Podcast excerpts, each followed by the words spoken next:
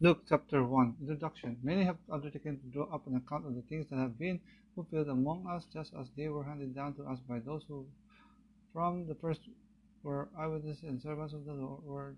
With this in mind, since I myself have carefully investigated everything from the beginning, I decided to write an orderly account for you, most excellent Theophilus, so that you may know the certainty of the things you have been taught. The word of John the Baptist foretold. In the time of Herod, king of Judea, there was a priest named Zechariah who belonged to the priestly division of Abijah. His wife Elizabeth was also a descendant of Aaron. Both of them were righteous in the sight of God, observing all of the Lord's commands and decrees blamelessly. But they were childless because Elizabeth was not able to conceive, and they were both very old. Once, when Zechariah's division was on duty and he was serving as priest before God, he was chosen by lot, according to the custom of the priesthood, to go into the temple of the Lord and burn incense. And when the time for the burning of incense came, as all the assembled worshippers were praying outside, then an angel of the Lord appeared to him, standing at the right side of the altar of incense. When Zechariah saw him, he was startled and was gripped with fear. But the angel said to him, Do not be afraid, Zechariah. Your prayer has been heard. Your wife Elizabeth will bear you a son, and you are to call him John. He will be a joy and delight to you, and many will rejoice because of his birth. For he will be great in the sight of the Lord. He is never to take wine or other fermented drink, and he will be filled with the Holy Spirit even before he is born. He will bring back many of the people of Israel to the Lord their God, and the, and he will go on before the Lord in the spirit of and power of Elijah to turn the hearts of the parents to their children, and the disobedient to the to, to the wisdom of the righteous, to make ready a people prepared for the Lord. Zechariah asked the angel, How can I be sure of this? I'm an old man, and my wife is well in, along in years. The angel said to him, I'm Gabriel, I stand in the presence of God, and I have seen and I have been sent to speak to you and to tell you this good news. And now you will be silent and not be not able to speak until the day this happens, because you did not believe my words, which will come true at their appointed time. Meanwhile, the people were waiting for Zechariah and wondering why he stayed so long in the temple. When he came out, he could not speak to them. They realized he had seen a vision in the temple, for he kept making signs to them but remained unable to speak. When his time of service was completed, he returned home. After this, his wife Elizabeth became pregnant and for five months remained in seclusion. The Lord has done this for me, she said. In these days, he has shown his favor and taken away my disgrace among the people. The birth of Jesus foretold. In the sixth month of Elizabeth's pregnancy, God sent the angel Gabriel to Nazareth, a town in Galilee, to a virgin pledged to be married to a man named Joseph, a descendant of David. The virgin's name was Mary. The angel went to her and said, Greetings, you who are highly favored, the Lord is with you. Mary was greatly disturbed at these words and wondered what kind of greeting that this might be. But the angel said to her, Do not be afraid, Mary, you have found favor with God. You will receive and give birth to a son, and you are to call him Jesus. He will be great, and he will be called the Son of the Most High. The Lord God will give him the throne of his father David, and he will reign over Jacob's descendants forever. His kingdom will never end. How will this be? Mary asked the angel, since I am a virgin. The angel answered, The Holy Spirit will come on you, and the power of the Most High will overshadow you. So the Holy One to be born will be called the Son of God. Even Elizabeth, your relative, is going to have a child in her old age, and she who was said to be unable to conceive is in her sixth month. For no word from God will ever fail. I am the Lord's servant. Mary answered, May your word to me be fulfilled. Then the angel left her. Mary visits Elizabeth. At that time, Mary got ready and hurried to a town in the hill country of Judea, where she entered Zechariah's home and greeted Elizabeth. When Elizabeth heard Mary's greeting, the baby leaped in her womb, and Elizabeth was filled with the Holy Spirit. In a loud voice, she exclaimed, Blessed are you among women, and blessed is the child you will bear. But why am I so favored that the mother of my Lord should come to me? As soon as the sound of your greeting reached my ears, the baby in my womb leaped for joy. Blessed is she who has believed that the Lord will fulfill his promises to her. Mary's song. And Mary said, My soul glorifies the Lord, and my spirit rejoices in God my Savior, for he has been mindful of the humble state of his servant. From now on, all generations will call me blessed, for the mighty one has done great things for me. Holy is his name. His mercy extends to those who fear him from generation to generation. He has performed mighty deeds with his arm. He has scattered those who are proud in their most in their inmost thoughts. He has brought down rulers from their thrones, but has lifted up the humble. He has filled the hungry with good things, but has sent the rich away empty.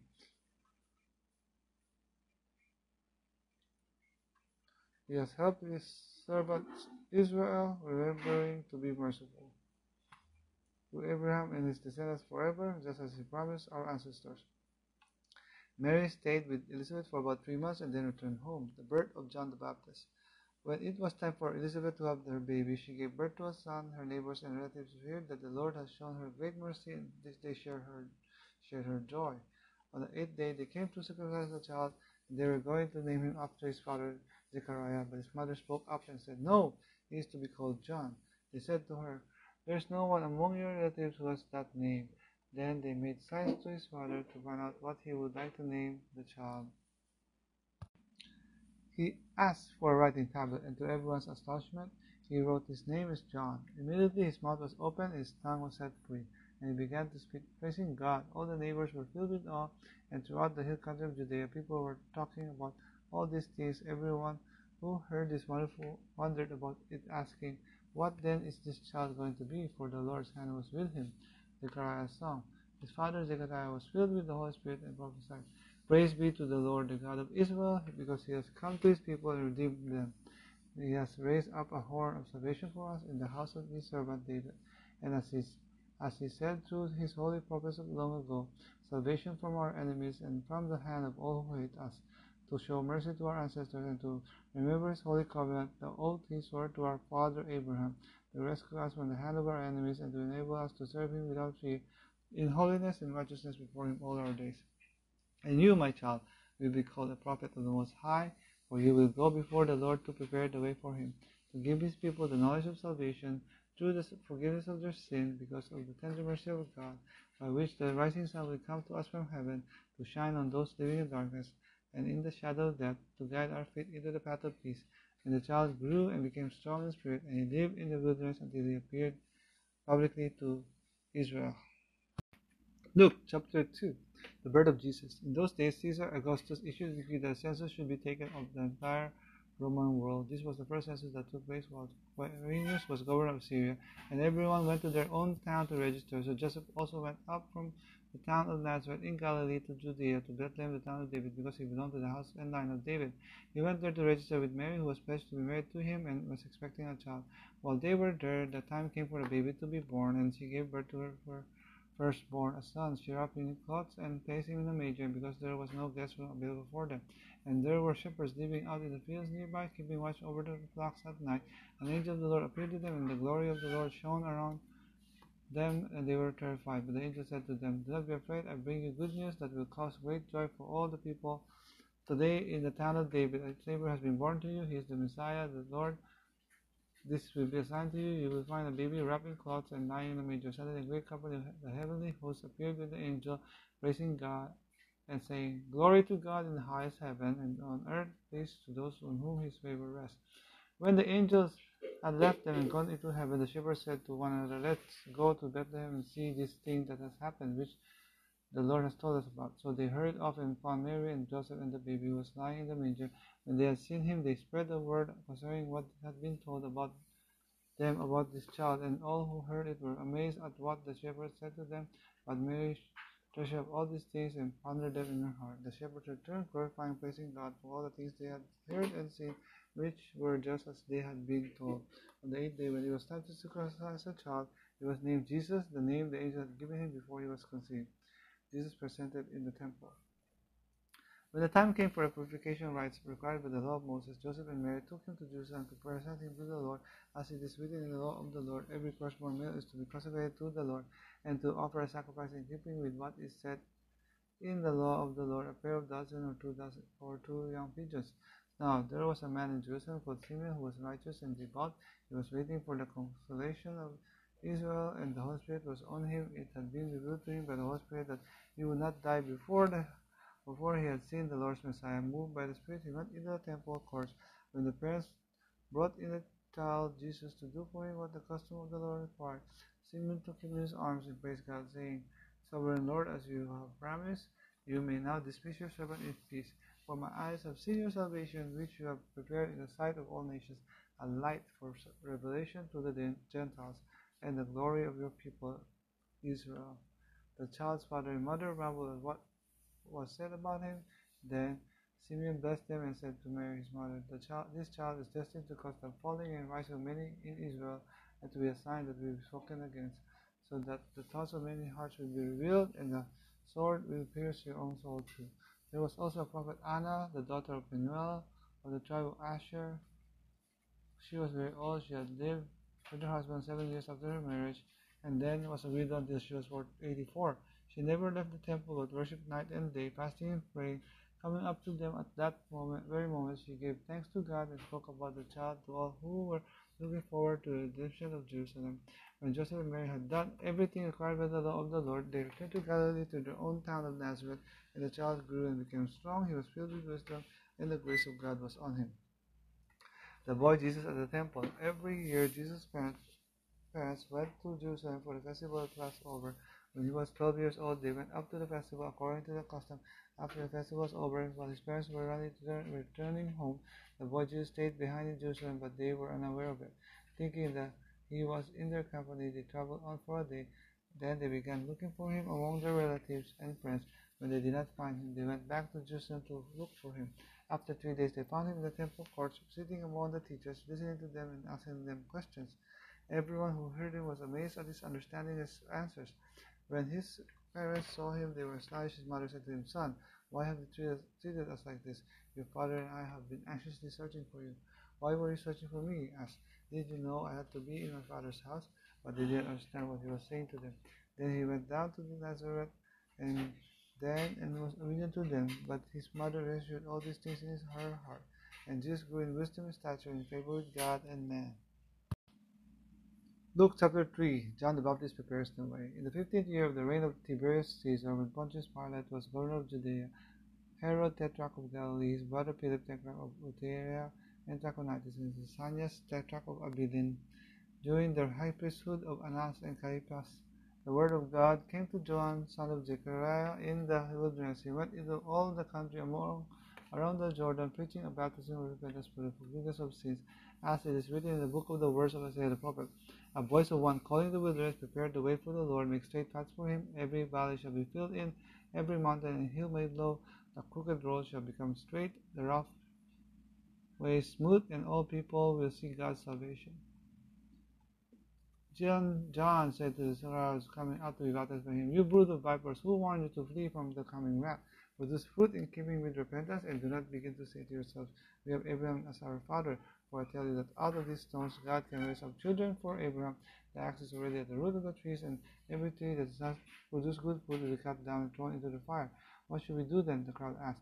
John answered, Anyone who has two shares should share with the one who has not, and anyone who has food should do the same. Even tax collectors came to be baptized. Teachers, they asked, What should we do? Don't collect any more than you are required to, he told them. Then some soldiers asked him, And what should we do? He replied, Don't extort money and don't accuse people falsely. Be content with your pay. The people were waiting expectantly and were all wondering in their hearts if John might possibly be the Messiah. John answered them all, I baptize you with water, but no, but one who is more powerful than I will come. The, the straps of those sandals are not worthy to untie. He will baptize you with the Holy Spirit and fire. His new winnowing fork is in his hand to clear his threshing floor and gather the wheat into his barn but he will burn up the shaft with unquenchable fire. And with many other words, John exhorted the people and proclaimed the good news to them. But when John rebuked Herod the Tetrarch because of his marriage to Herodias, his brother's wife, and all the other things, other evil things he had done, Herod added this to them all. He jacked up, he locked up, he locked John up in prison. The baptism and genealogy of Jesus. When all the people were being baptized, Jesus was baptized too, and as he was praying, Heaven was opened, and the Holy Spirit descended on him in bodily form like a dove. And a voice came from heaven, You are my Son, whom I love. With you I am well pleased. Now Jesus himself was about thirty years old when he began his ministry. He was the son, so it was taught of Joseph, the son of Heli, the son of Mattal, the son, Matat, the son of Levi, the son of Melchi, the son of Jannai, the son of Joseph, the son of Mattathias, the son of Amos, the son of Nahum, the son of Esli, the son of Naggai, the son of Maath, the son of Mattathias, the son of Simeon, the son of Joseph, the son of Joda, the son of Johanan, the son, of Rhesa, the son of Jerubbaal, the son of, Jerub- of Shealtiel, the son of Neri, the son of Melchi, the son of Addi, the son of Cosam, son of Elmadam, the son of Er, the son of Joshua, the son of Eleazar, the son of Jorim, the son of Matthat, the son of Levi, the son of Simeon, the son of Judah, the son of Joseph, the son of Jonah, the son of Eliakim, the son of Melea, the son of Bena, the son of Mattatha, the son of Nathan, the, the son of David, the son of Jesse, the son of Obed, the son of Boaz, the son of Salmon, the son of Nahshon, the son of Amminadab, the son of Ram, son of Hezron, the son of Perez, the son of Judah, the son of Jacob, the son of Isaac, the son of Abraham, the son of Terah, the son of Nahor, the son of Serug, the son of Reu, the son of Peleg, the son of Eber, the son of Shelah, the son of Canaan, the son of Arphaxad, the son of Shem, the son of Noah, the son of Lamech, the son of Methuselah, the, the son of Enoch, the son of Jared, the son of Mahalalel, the son of Kina, the son of Enosh, the son of Seth, the son of Adam, the son of God. Luke chapter 4 Jesus is tested in the wilderness. Jesus, full of the Holy Spirit, left the Jordan and was led by the Spirit into the wilderness where 40, for forty days he was tempted by the devil. He ate nothing during those days, and at the end of them he was hungry. He was hungry. The devil said to him, If you are the Son of God, tell this stone to become bread. Jesus answered, It is written, Man shall not live on bread alone. The devil led him up to a high place and showed him in an instant all the kingdoms of the world. And he said to him, I will give you all the authority and splendor. It has been given to me, and I can give it to anyone I want If you worship me, it will, be, it will all be yours. Jesus answered, It is written, Worship the Lord your God and serve him only. The devil led him to Jerusalem and had him stand on the highest point of the temple. If you are the Son of God, he said, Throw yourself down from here, for it is written, He will command his angels concerning you to guard you carefully. They will lift you up in their hands to, so that you will not strike your foot against a stone. Jesus answered, It is said, Do not put the Lord your God to the test. When the devil had finished all this tempting, he left him until the opportune time. Jesus rejected at Nazareth. Jesus returned to Galilee in the power of the Spirit and news about him spread through the whole countryside. He was teaching in the synagogues, and everyone praised him. He went to Nazareth, where he had been brought up, and on Sabbath, on the Sabbath day, he went into the synagogue, as was his custom. He stood up to read, and the scroll of the prophet Isaiah was handed to him. Unrolling it, he found the place where it is written. The Spirit of the Lord is on me, because he has anointed me to proclaim the good news to the poor. He has sent me to proclaim freedom for the prisoners and recovery of sight for the blind, to set the oppressed free, to proclaim the year of the Lord's favor. Then he rolled up the scroll, gave it back to the attendant, and sat down. The eyes of everyone in the synagogue were fastened on him. He began by saying to them, Today the scripture is fulfilled in your hearing. All spoke well of him and were amazed at the gracious words that came from his lips. Isn't this Joseph's son? They asked. Jesus said to them, Surely you call this proverb to me, Physician, heal yourself and you will heal me. Do here in your hometown what we have heard that you did in Capernaum. Truly I tell you, he continued, no prophet except in his hometown. I assure you that there were many widows in Israel in Elijah's time when the sky was shut for three and a half years and there was a severe famine throughout the land. Yet Elijah was not sent to any of them, but to a widow in Zarephath in the region of Sidon, and there were many in Israel with leprosy in the time of Elijah the prophet, yet not one of them was cleansed, only Naaman the Syrian. All the people in the synagogue were furious when they heard this. They got up, drove him out of the town, and looked and took him into and took him to the bow of the hill on which the town was built in order to throw him off the cliff. But he walked right through the crowd and went on his way. Jesus drove out an impure spirit. Then he went down to Capernaum, a town in Galilee, and on the Sabbath he taught the people. They were baptized at his teaching because his words had authority. In the synagogue there was a man possessed by a demon, and impure spirit. He cried out at the top of his voice, Go away, what do you want with us, Jesus of Nazareth? Have you come to destroy us? I know who you are, the Holy One of God. Be quiet, Jesus said sternly. Come out of him. Then the demons drew the man down before them and all and came out without, without injuring them without injuring him. All the people were amazed and said to each other, What words these are! With authority and power he gives orders to impure spirits, and they come out. And the news about him spread throughout the surrounding area. Jesus heals many. Jesus left the synagogue and went to the home of Simon. Now Simon's mother-in-law was suffering from high fever, and they asked Jesus to help her. So he bent over and rebuked the spirit, the fever, and he left her. She got up at once and began to wait on them.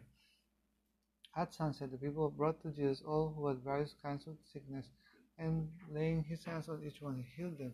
Moreover, demons came out of many people, shouting, You are the Son of God. But he rebuked them and would not allow them to speak, because they knew he was the Messiah. At daybreak, Jesus went out to a solitary place. The people were looking for him, and when they came to where he was, they tried to keep him from leaving them. But he said, I must proclaim the good news of the kingdom of God to the other towns also, because that is why I was sent. And he kept on preaching in the synagogues of Judea. Luke chapter 6 Jesus is Lord of the Sabbath. One Sabbath, Jesus was going through a grain field, and his disciples began to pick some heads of grain, rub them in their hands, and eat the kernels. Some of the Pharisees asked, Why are you doing what is unlawful on the Sabbath? Jesus answered them, Have you ever have you never read what David did when he and his companions were hungry? He entered the house of God, and taking the consecrated bread, he ate what is lawful only for priests to eat, and he also gave some to his companions. Then Jesus said to them, The Son of Man is Lord of the Sabbath. On another Sabbath he went into the synagogue and was teaching, and a man was there whose right hand was shriveled. The Pharisees and teachers of the law were looking for a reason to accuse Jesus, so they watched him closely to see if he would heal on the Sabbath. But Jesus knew what they were thinking and said to the man with the shriveled hand, Get up and stay in, and stand in front of everyone. So he got up and stood there. Then Jesus said to them, I ask you, which is lawful in the Sabbath, to do good or to do evil, to save life or to destroy it? He looked around at them all, and then said to the man, Stretch out your hand. He did so, and his hand was completely restored. But the Pharisees and the teachers of the law refused and began to discuss with one another what they might do to teach Jesus. The twelve apostles. One of those days, Jesus went out to a mountainside to pray and spent the night praying to God. When morning came, he called his disciples to him and chose twelve of them, whom he also designated apostles, Simon, whom he named Peter's brother Andrew, James, John, Philip, Bartholomew, Matthew, Thomas, James, son of Alphaeus, Simon, who was called Zil- the Zealot, Judas, son of James, and Judas Iscariot, Iscariot, who became a traitor. Blessings and woes. He went down with them and stood on a level place. A large crowd of his disciples were was there, and a great number of people from all over Judea, from Jerusalem, and from the coastal region around Tyre and Sidon, who had come to hear him and be healed of their diseases. Those troubled by impure spirits were cured, and the people all tried to touch him, because power was coming from him and healing them all. Looking at his disciples, he said, Blessed are you who are poor, for yours is the kingdom of God. Blessed are you who hunger now, for you will be satisfied. Blessed are you who weep now, for you will laugh. Blessed are you when people hate you, when they exclude you and insult you and reject your name as evil because of the Son of Man. Rejoice in the day and live for joy, because great is your reward in heaven, for that is how they, their ancestors treated the prophets. But woe to you who are rich, for you have already received your comfort. Woe to you who are well fed now, for you will go hungry. Woe to you who laugh now, for you will mourn and weep. Woe to you when everyone speaks well of you, for that is how their ancestors treated the false prophets. Love for enemies. But to you who are listening, I say, love your enemies, do good to those who hate you, bless those who curse you, pray for those who mistreat you. If someone slaps you on one cheek, turn to them the other also. If someone takes your cloak, coat, do not withhold your shirt from them. Give to everyone who asks you, and if anyone takes advantage, takes what belongs to you, do not demand it back. Do to others as you would have them do to you. If you love those who love you, what credit is that to you? Even sinners love those who love them. And if you do good to those who are good to you, what credit is that to you? Even sinners do that. And if you lend to those from whom you expect repayment, what credit is that to you? Even sinners lend to sinners, expecting to be paid in full. But love your enemies, do good to them, and lend to them without expecting to get anything back. Then your reward will be great, and you will be children of the Most High, because He is kind grateful and wicked. Be merciful just as your Father is merciful, judging others.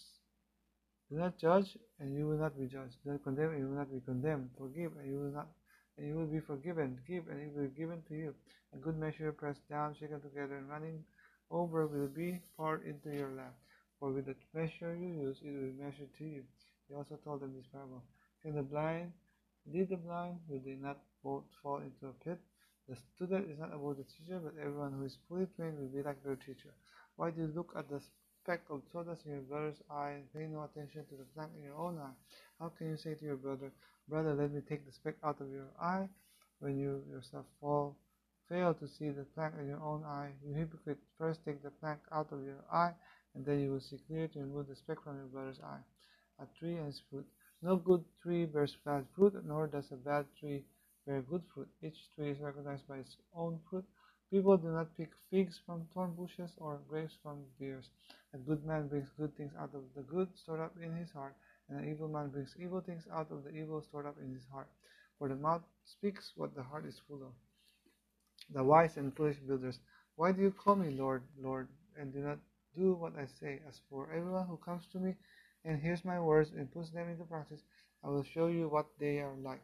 They are like a man building a house who dug down deep and laid the foundation on rock. When the flood came, the torrent struck those that the torrent struck that house but could not shake it, because it was well built. But the one who hears my words and does not put them into practice is like a man who built a house on the ground without a foundation. The moment the torrent struck that house, it collapsed and its destruction was complete.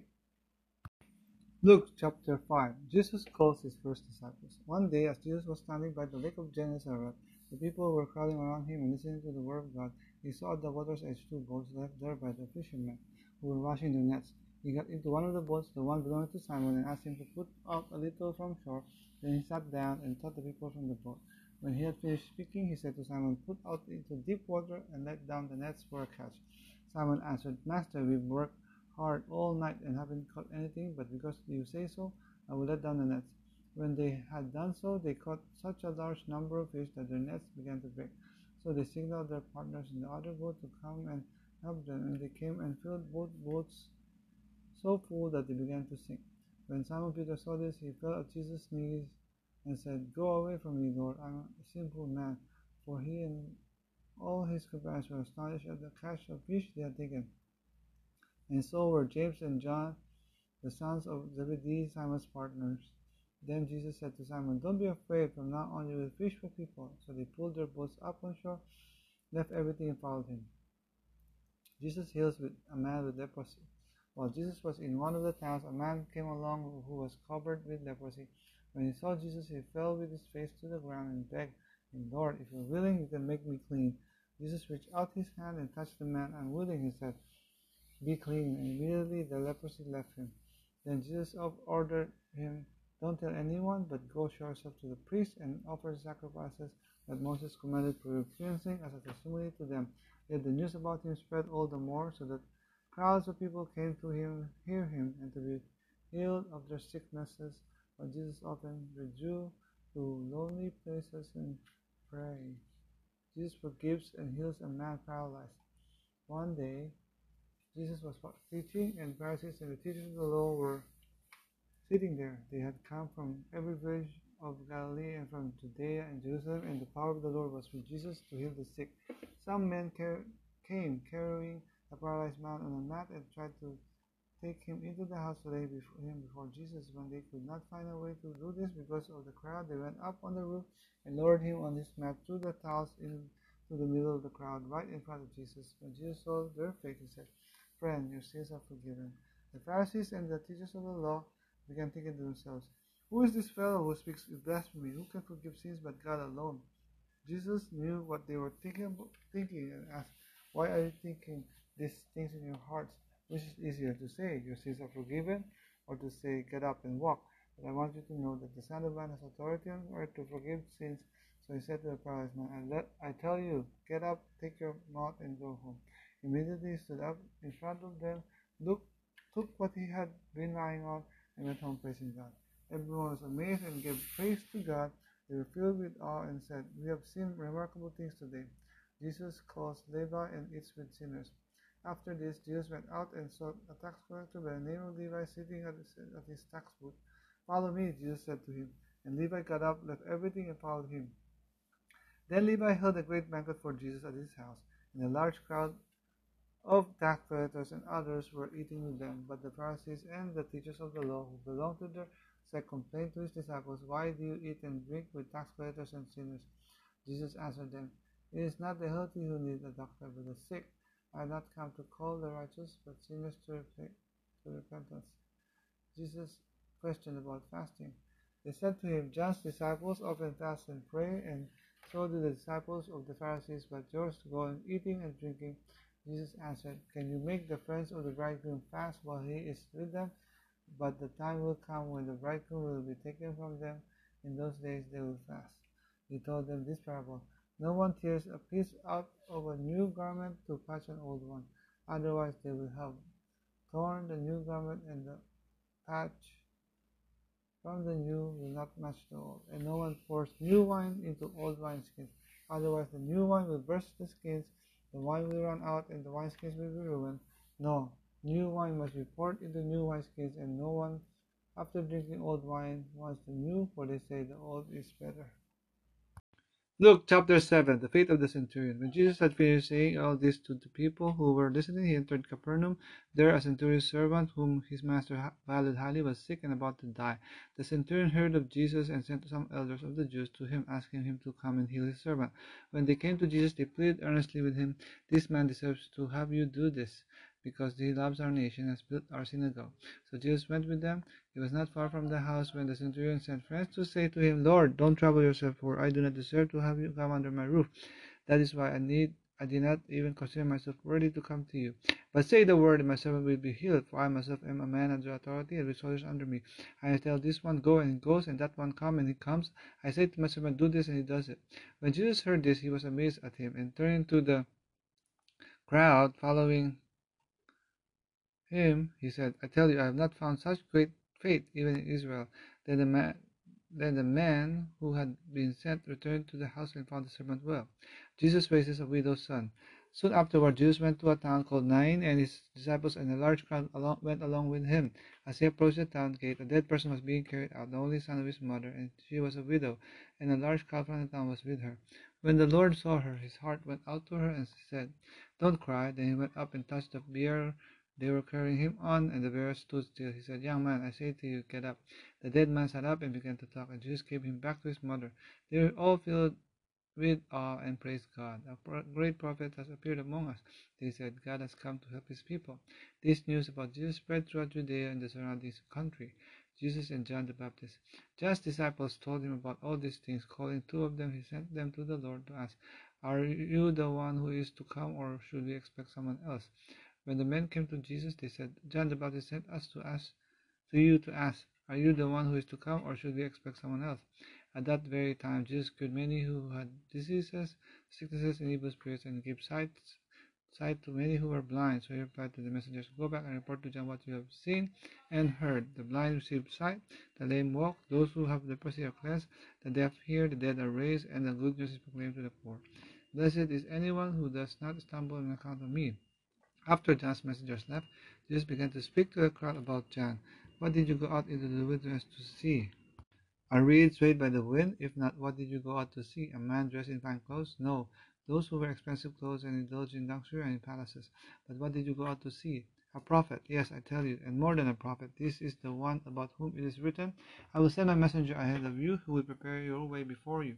I tell you, among those born of woman, there is no one greater than than John, yet the one who is least in the kingdom of God is greater than he. All the people, even the tax collectors, when they heard Jesus' words, acknowledged that God's way was right because they had been baptized by John, but the Pharisees and the experts in the law rejected God's purpose for themselves because they had not been baptized by John. Jesus went on to say, To what then can I compare the people of this generation? What are they like? They are like children sitting in the marketplace and calling out to each other. We played the pipe for you, and you did not dance. We sang a dirge, and you did not cry. For John the Baptist came neither eating bread or drinking wine, and you say, He has a demon. The Son of Man came eating and drinking, and you say, He is a glut. Here is a glutton and a drunkard, a friend of tax collectors and sinners. But wisdom is proved right by all her children. Jesus anointed by a sinful woman. When one of the Pharisees invited Jesus to have dinner with him, he went to the Pharisee's house and reclined at the table. A woman in that town who lived in a, a, sinful life learned that Jesus was eating at the Pharisee's house. So she came there with an alabaster jar of perfume. As she stood behind him at his feet, weeping, she began to wet his feet with her tears. Then she wiped them with her hair, kissed them, and poured perfume on them. When the Pharisees who had invited him saw this. He said to himself, If this man were not a prophet, he would know who is touching him and what kind of woman she is, that she is a sinner. Jesus answered him, Simon, I have something to tell you. Tell me, teacher, he said. Two people owed money to a certain moneylender. One owed him 500 denarii and the other 50. Neither of them had the money to pay him back, so he forgave the debts of both. Now, which of them will love him more? Simon replied, I suppose the one who had the bigger debt forgiven. You have judged correctly, Jesus said. Then he turned toward the woman and said to Simon, Do you see this woman? I came into your house. You did not give me any water for my feet, but she wet my feet with her tears and wiped them with her hair. You did not give me a kiss, but this woman from the time I entered has not stopped kissing my feet. You did not put oil on my head, but she has poured perfume on my feet. Therefore I tell you, her many sins have been forgiven, as her great love has shown, but whoever has been forgiven little loves little. Then Jesus said to her, Your sins are forgiven. The other guests began to say among themselves, Who is this who even forgives sins? Jesus said to the woman, Your faith has saved you, go in peace. Luke chapter 8 the parable of the sower. After this, Jesus traveled about from one town and village to another, proclaimed the good news of the kingdom of God. The twelve were with him, and also some women who had been cured of evil spirits and diseases. Mary called Magdalene, from whom seven demons had come out. Joanna, the wife of Chuza, the manager of Herod's household. Susanna and many others. These women were helping to support them out of their own means. While a large crowd was gathering, people were coming to Jesus from town after town. He told this parable. A farmer went out to sow his seed. As he was scattering the seed, some fell along the path. It was trampled on, and the birds ate it up. Some fell on rocky ground, and when it came up, the plants withered because they had no moisture. Other seed fell among thorns, which grew up with it and choked the plants. Still other seed fell on good soil. It came up and yielded a crop a hundred times more than was sown. When he said this, he called out, Whoever has ears to hear, let them hear. His disciples asked him what the, this parable meant. He said, The knowledge of the secrets of the kingdom of God has been given to you, but to others I speak in parables, so that though seeing they may not see, though hearing they may not understand. This is the meaning of the parable. The seed is the word of God. Those along the path are the ones who hear, and then the devil comes and takes away the word from their hearts, so that they may not believe and be saved. Those on the rocky mountain, rocky ground, those on the rocky ground are the ones who receive the word with joy when they hear it, but they have no root. They believe for a while, but in the time of testing they fall away. The seed that fell among thorns stands for those who will hear, but as they go on their way, they are choked by life's worries, riches, and pleasures, and they do not mature. But the seed on good soil stands for those with a noble and good heart who hear the word, retain it, and by persevering produce a crop. A lamp on the stand. No one lights a lamp and hides it in a clay jar or puts it under a bed. Instead, they put it on the stand so that those who come in can see the light. For there is nothing hidden that will not be disclosed, and nothing concealed that will not be known or brought out into the open. Therefore, consider carefully how you listen. Whoever has will be given more. Whoever does not have even what they think they have will be taken from them. Jesus' mothers and brothers. Now Jesus' mother and brothers came to see him, but they were not able to get near him because of the crowd. Someone told him, Your mother and brothers are standing outside, waiting to see you. He replied, My mother and brothers are those who hear God's word and put it into practice. Jesus comes to the storm.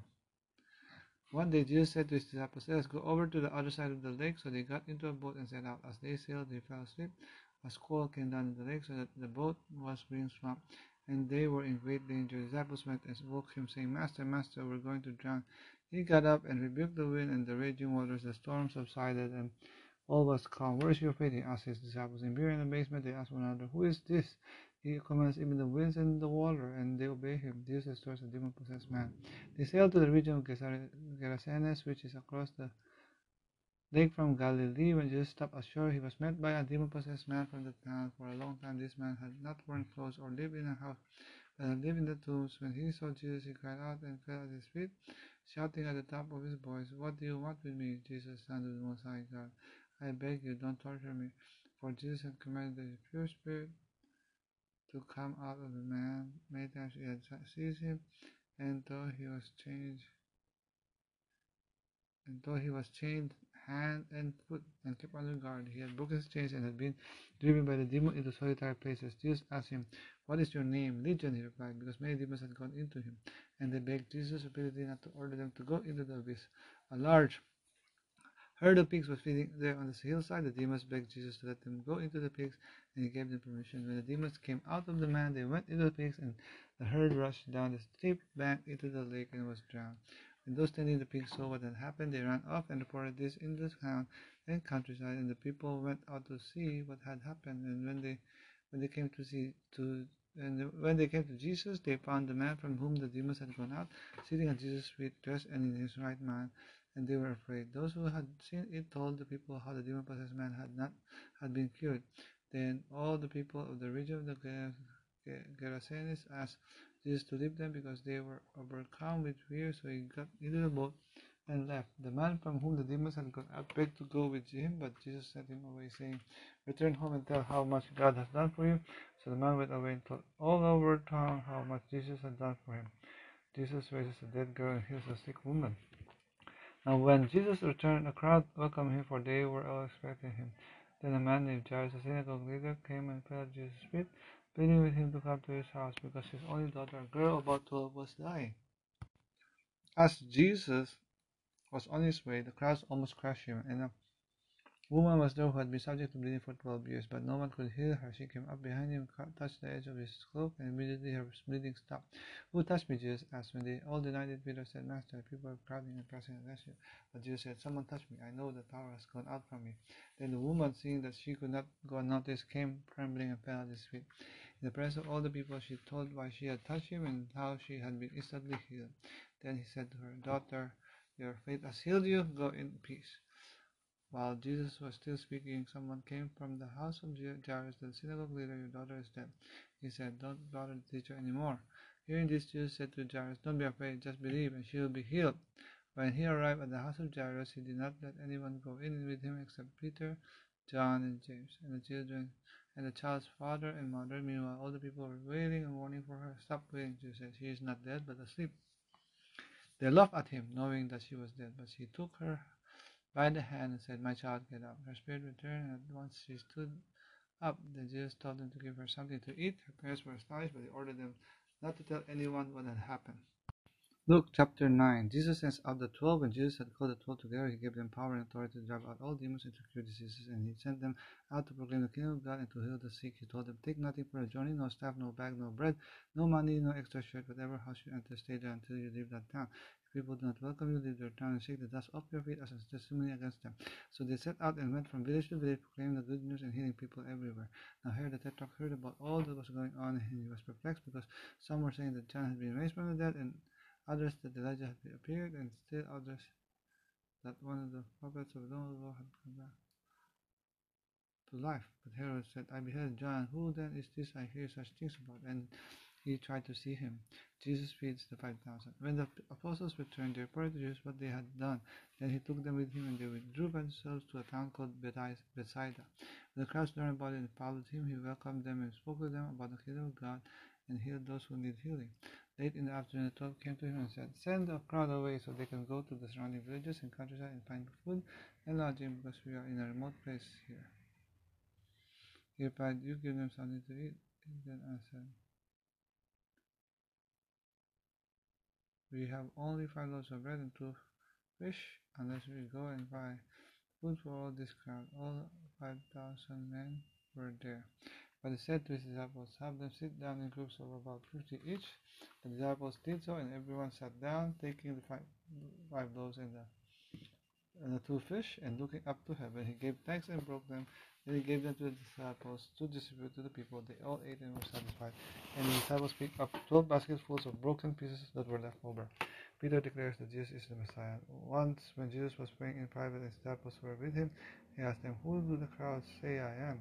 He replied, Some say John the Baptist, others say Elijah, and still others that one of the prophets of long ago has come back to life. But what about you? He asked, Who do you say I am? Peter answered, God's Messiah. Jesus predicts his death. Jesus strictly warned them not to tell this uh, to anyone. And he said, The Son of Man must suffer many things and be rejected by the elders, the chief priests, and the teachers of the law, and must be killed, and on the third day be raised to life. Then he said to them all, Whoever wants to be my disciple must deny themselves and take up their cross daily and follow me. For whoever wants to save their life will lose it, but whoever loses their life for me will save it. What good is it for someone to gain the whole world and yet lose or forfeit their very self? Whoever is ashamed of me and my words, the Son of Man will be ashamed of them when he comes in his glory and in the glory of the Father and of the holy angels. Truly I tell you, some who are standing here will not taste death before they see the kingdom of God. The transfiguration. But eight days after Jesus said this, he took Peter, John, and James with him and went up into a mountain to pray. As he was praying, the appearance of his face changed, and his clothes as a flash of lightning. Two men, Moses and Elijah, appeared in glorious splendor, talking with Jesus. They spoke about his departure, which he was about to bring to fulfillment at Jerusalem. Peter and his companions were very sleepy, but when they become, uh, became fully awake, they saw his glory and the two men standing with him as the men were leaving Jesus. Jesus, Peter said to him, Master, it is good for us to be here. Let us put up three shelters, one for you, one for Moses, one for Elijah. He did not know what he was saying. While he was speaking, a cloud appeared and covered them, and they were afraid. As they entered the cloud, a voice came from the cloud, saying, This is my son, whom I have chosen. Listen to him. When the voice had spoken, they found that Jesus was alone. That the disciples kept to themselves and did not tell anyone at that time what they had seen. Jesus heals a demon possessed possession. The next day, when they came down from the mountain, a large crowd met him, and a man in the crowd called out, Teacher, I beg you to look at my son, for my only child. A spirit seizes him, and he suddenly screams. It throws him into convulsions so that he foams at the mouth. It, it scare, scarcely ever leaves him and is destroying him. I beg your disciples to drive it out, but they could not. You unbelieving, perverse generation, Jesus replied, How long shall I stay with you and put up with you? Bring your son here. Even while the boy was coming, the demon threw him to the ground in a convulsion, but Jesus rebuked the impure spirit healed the boy and gave him back to his father, and they were all amazed at the greatness of God. Jesus predicts his death a second time. While everyone was marveling at all that Jesus did, he said to his disciples, Listen to what I am about to tell you. The Son of Man is going to be delivered into the hands of men, but they did not understand what this meant. It was hidden from them, so that they did not grasp it, and they were afraid to ask him about it. An argument an argument started among the disciples as to which of them would be the greatest. Jesus, knowing their thoughts, took a little child and had him stand beside him. Then he said to them, Whoever welcomes this little child in my name welcomes me, and whoever welcomes me welcomes the one who sent me. For is the one who is this among you who all who is the greatest. Master, said John, we saw someone driving out demons in your name, and we tried to stop him because he was not one of us. Then stop him, Jesus said, whoever is not against you is for you. Samaritan opposition. As the time approached for him to be taken up to heaven, Jesus resolutely set out for Jerusalem, and he sent messengers on ahead who went into a Samaritan village to get things ready for him. But the people there did not welcome him because he was heading for Jerusalem. When the disciples James and John saw this, they asked, Lord, do you want us to call fire down from heaven to destroy them? But Jesus returned. But Jesus turned and rebuked them. Then his disciples went to another village. The cost of following Jesus. As they were walking along the road, a man said to him, I will follow you wherever you go. Jesus replied, Foxes have dens and birds have nests, but the Son of Man has no place to lay his head. He said to another man, Follow me. But he replied, Lord, first let me go and bury my father. Jesus said to him, Let the dead bury their own dead, but you go and proclaim the kingdom of God. Still another said, I will follow you, Lord, but first let me go back and say goodbye to my family. Jesus replied, No one who puts a hand to the plow and looks back is fit for service in the kingdom of God. Luke chapter 10 Jesus sends out the 72. After this, the Lord appointed 72 others and sent them two by two ahead of him to every town and place where he was about to go. He told them, The harvest is plentiful, but the workers are few. Ask the Lord of the harvest, therefore, to send out workers into his harvest field. Go, I'm sending you out like lambs among wolves. Do not take a purse or bag or sandals, and do not greet anyone on the road. When you enter a house, first say, Peace to this house. If someone who promotes peace is there, your peace will rest on them. If not, it will return to you. Stay there, eating and drinking whatever they give you, for the worker deserves his wages. Do not move around from house to house. When you enter a town and welcome it what is offered to you, heal the sick who are there and tell them, The kingdom of God has come near to you. But when you enter a town and are not welcome, go into its streets and say, Even the dust of your town we wipe from our feet as a warning to you. Yet be sure of this, the kingdom of God has come near. I tell you, it will be more bearable on the day, that day for Sodom than for that town. Woe to you, Chorazin! Woe to you, Bethsaida! For if the miracles that were performed in you had been performed in Tyre then they would have repented, repented long ago, sitting in sackcloth and ashes. But it will be more bearable for Tyre and Sidon at the judgment than for you. And you, Capernaum, will you be lifted to the heavens? No, you will go to Hades. Whoever listens to you listens to me. Whoever rejects you rejects me. But whoever rejects me rejects him who sent me. The 7200 the 72 returned with joy and said, Lord, even the demons submit to us in your name. He replied, I saw Satan fall like lightning from heaven. I have given you authority to trample on snakes and scorpions and to overcome all the power of the enemy. Nothing will harm you. However, do not rejoice that spirits submit to you, but rejoice that your names are written in heaven. At that time, Jesus, full of joy through the Holy Spirit, said, I praise you, Father, Lord and of heaven and earth, because you have hidden these things from the wise and learned, and revealed them to little children. Yet, yes, Father, for this is what you were pleased to do. All things have been committed to me by my Father. No one knows who the Son except is except the Father, who, and no one knows to who the who the Father is except the Son, and those to whom the Son chooses to reveal him. Then he turned to his disciples and said privately, Blessed are the eyes that see what you see, for I tell you that many prophets and kings wanted to see what you see, but did not see it, and to hear what you hear, but you did, but did not hear it. The parable of the Good Samaritan. On one occasion, an expert in the law stood up to test Jesus. Teacher, he asked, What must I do to inherit eternal life? What is written in the law? He replied, How do you read it? He answered, Love the Lord your God with all your heart and with all your soul and with all your strength and with all your mind, and love your neighbor as yourself. You have answered correctly, Jesus replied. Do this and you will live. But he wanted to justify himself, so he asked Jesus, And who is my neighbor? In reply, Jesus said, A man was going down from Jerusalem to Jericho when he was attacked by robbers. They stripped him of his clothes, beat him, and went away, leaving him half dead. A priest happened to be going down the same road, and when he saw the man, he passed by on the other side. So too a Levite, when he came to the place and saw him, passed by on the other side. But the Samaritan, as he traveled, came where the man was, and when he saw him, he took pity on him. He went to him and bandaged his wounds, pouring on oil and wine. Then he put the man on his own donkey, brought him to an inn, and took care of him. The next day he took out two denarii and gave them and gave them to the innkeeper. Look after him, he said, and when I return, I will reimburse you for any extra expense you may have. Which of these three do you think was a neighbor to the man who fell into the hands of the robbers? The expert in the law replied, The one who had mercy on him. Jesus told him, Go and do likewise. At the home of Martha and Mary, just Jesus and his disciples were on their way, he came to a village where a woman named Martha opened her home to him. She had a sister called Mary who sat at the Lord's feet listening to what he said. But Martha was distracted by all the preparations that had to be made. She came to him and asked, Lord, don't you care that my sister has sent me to do the work by myself? Tell her to help me. Martha, Martha, the Lord answered, You are worried and upset about many things, but few things are needed, or indeed only one. Mary has chosen that what is better, it will not be taken away from her. Luke chapter 11 Jesus teaching on prayer. One day Jesus was praying in a certain place. When he finished, one of his disciples said to him, Lord, teach us to pray, just as John taught his disciples. He said to them, When you pray, say, Father, hallowed be your name, your kingdom come. Give us each day our daily bread. Forgive us our sins, for we also forgive everyone who sins against us. And lead us not into temptation. Then Jesus said to them, Suppose you have a friend, and you go to him at midnight and say, Friend, lend me three loaves of bread a friend of mine on a journey has come to me and I have no food to offer him. And suppose the one inside answers, Don't bother me. The door is already locked and my children are in bed. I can't get up and give you anything. I tell you, even though he will not get up and give you the bread because of friendship, yet because of your shameless audacity, he will surely get up and give you as much as you need. So I say to you, Ask and it will be given to you, seek and you will find, knock and the door will be opened to you. For everyone who asks receives, the one who seeks finds, and to the one who knocks, the door will be open. Which of you fathers, if your son asks for a fish, will give him a snake instead? Or if he asks for an egg, will give him a scorpion? If you then, though you are evil, know how to give good gifts to your children, how much more will your Father in heaven give the Holy Spirit to those who ask him? Jesus and Beelzebul.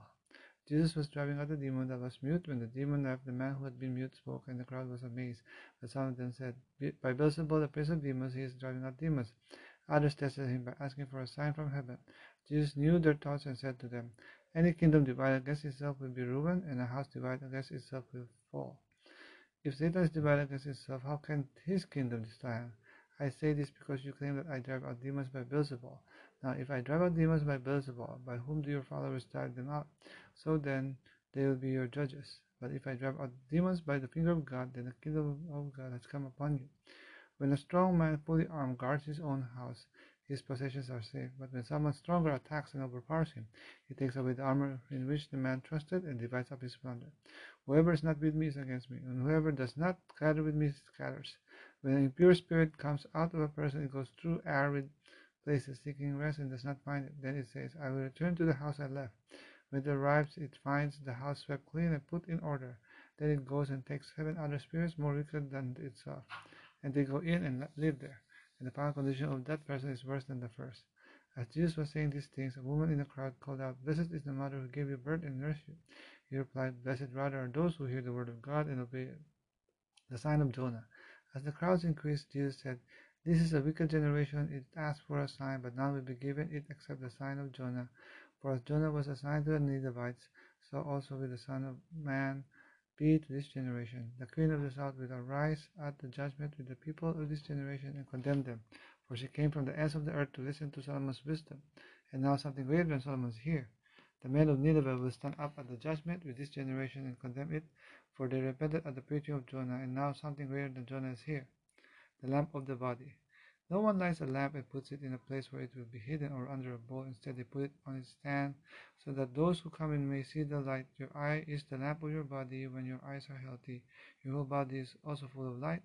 But when you are, but when they are unhealthy, your body also is full of darkness. See to it that see to it then that the light within you is not darkness. Therefore, if your whole body is full of light and no part of it dark, it will just as full of light as when a lamp shines its light on you.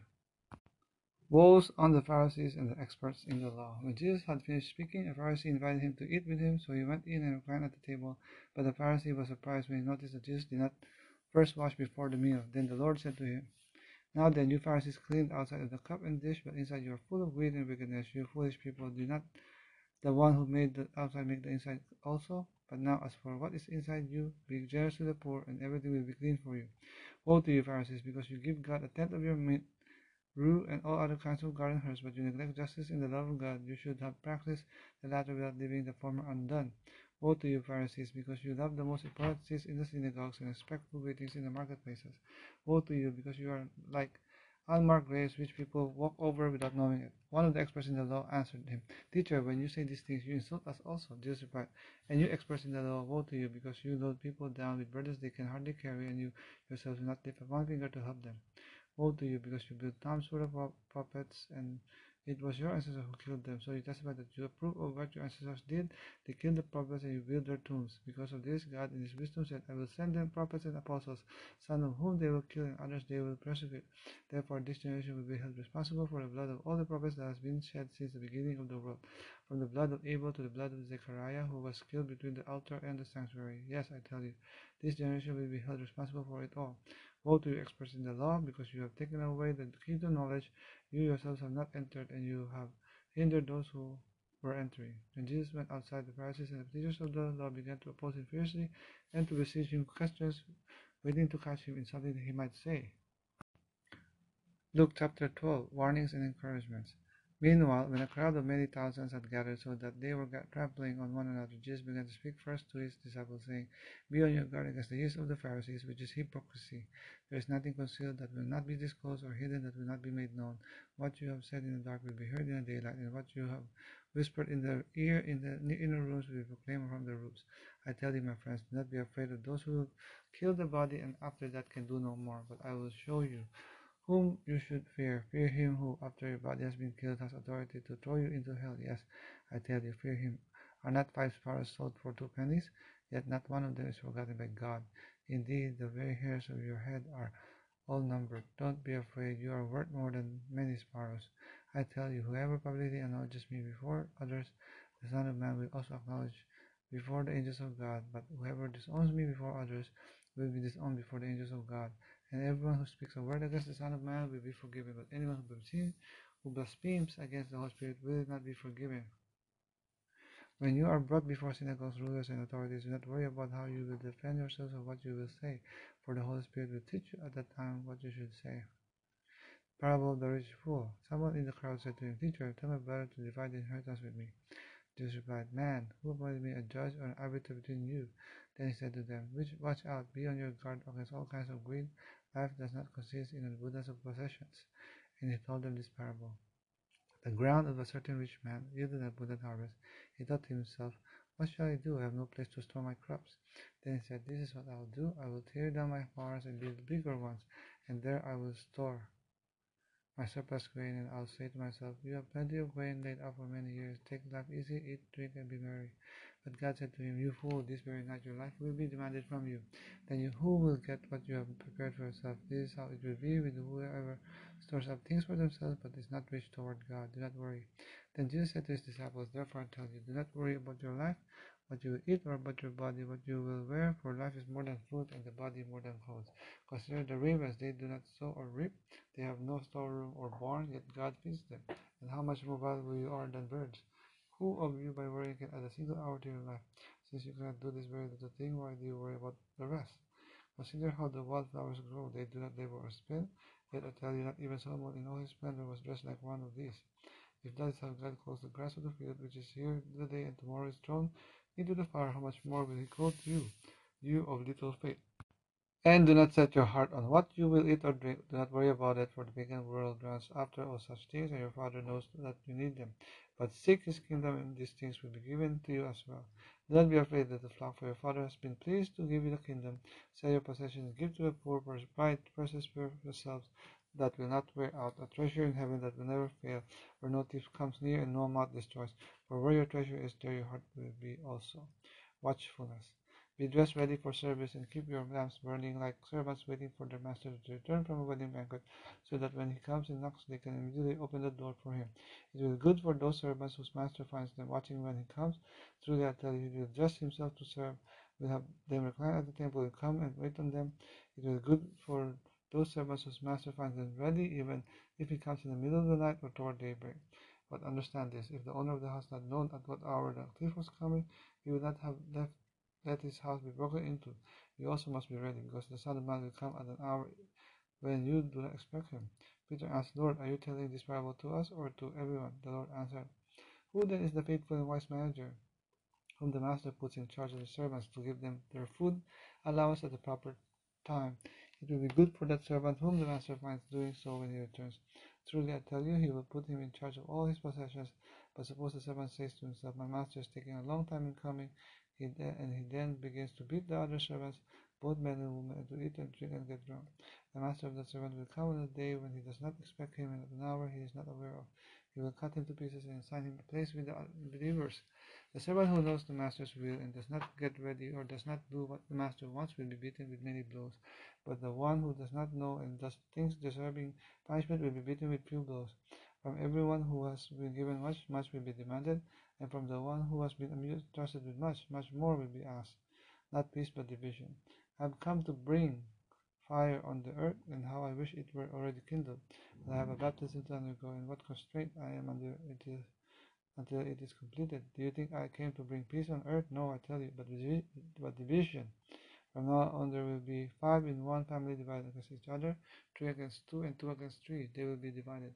Father against son, and son against father, mother against daughter, and daughter against mother, mother-in-law against daughter-in-law, and daughter-in-law against mother-in-law. Interpreting the times. He said to the crowd, When you see a cloud rising in the west, immediately you say it's going to rain. It does. And when the south wind blows, you say it's going to be hot, and it is. Hypocrites, you know how to interpret how to interpret the affairs of the earth and the sky, how is it that you don't know how to interpret this present time? Why don't you judge for yourselves what is right as you are going with your adversary to the magistrate? Try hard to be reconciled on the way, or your adversary may drag you off to the judge, and the judge turn you over to the officer, and the officer throw you into prison. I tell you, you will not get out until you have paid the last penny. Luke chapter 13 Repent or perish. Now there were some present at the time who told Jesus about the Galileans whose blood Pilate had mixed with their sacrifices. Jesus answered, Do you think this, that these Galileans were worse sinners than all the other Galileans because they suffered this way? I tell you, no, but unless you repent, you too will all perish. Or those eighteen who died when the tower in fell on them, do you think they were more guilty than all the others living in Jerusalem? I tell you, no, but unless you repent, you too will all perish. Then he told this parable. Man had a fig tree growing in his vineyard, and he went to look for fruit on it, but did not find any. So he said to the man who took care of the vineyard, For three years now I've been coming to look for fruit on this fig tree and haven't found any. Cut it down. Why should it use up the soil? Sir, the man replied, Leave it alone for one more year, and I'll dig around it and fertilize it. If it bears fruit next year, fine. If not, then cut it down. Jesus heals a crippled woman on the Sabbath.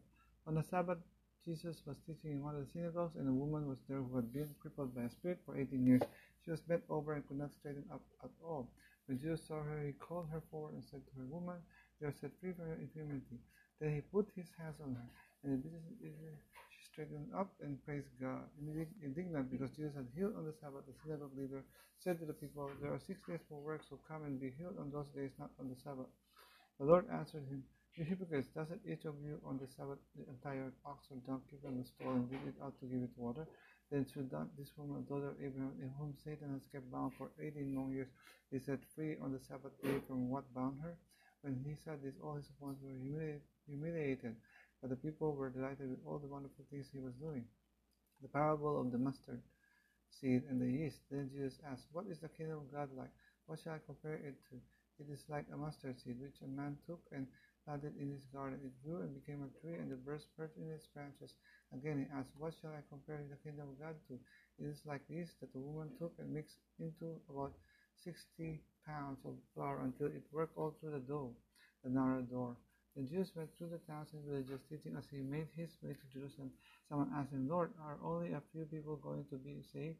He said to them, Make every effort to enter through the narrow door, because many, I tell you, will try to enter and will not be able to. Once the owner of the house gets up and closes the door, you will stand outside knocking and pleading, Sir, open the door for us. But he will answer, I don't know you or where you come from. Then you will say, We ate and drank with you, and you taught in our streets.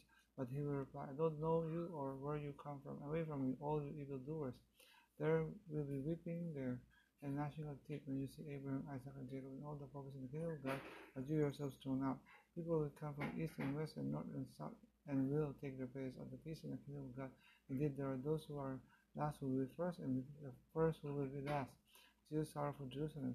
At that time, some Pharisees came to Jesus and said to him, Leave this place and go somewhere else. Herod wants to kill you. He replied, Go tell that fox.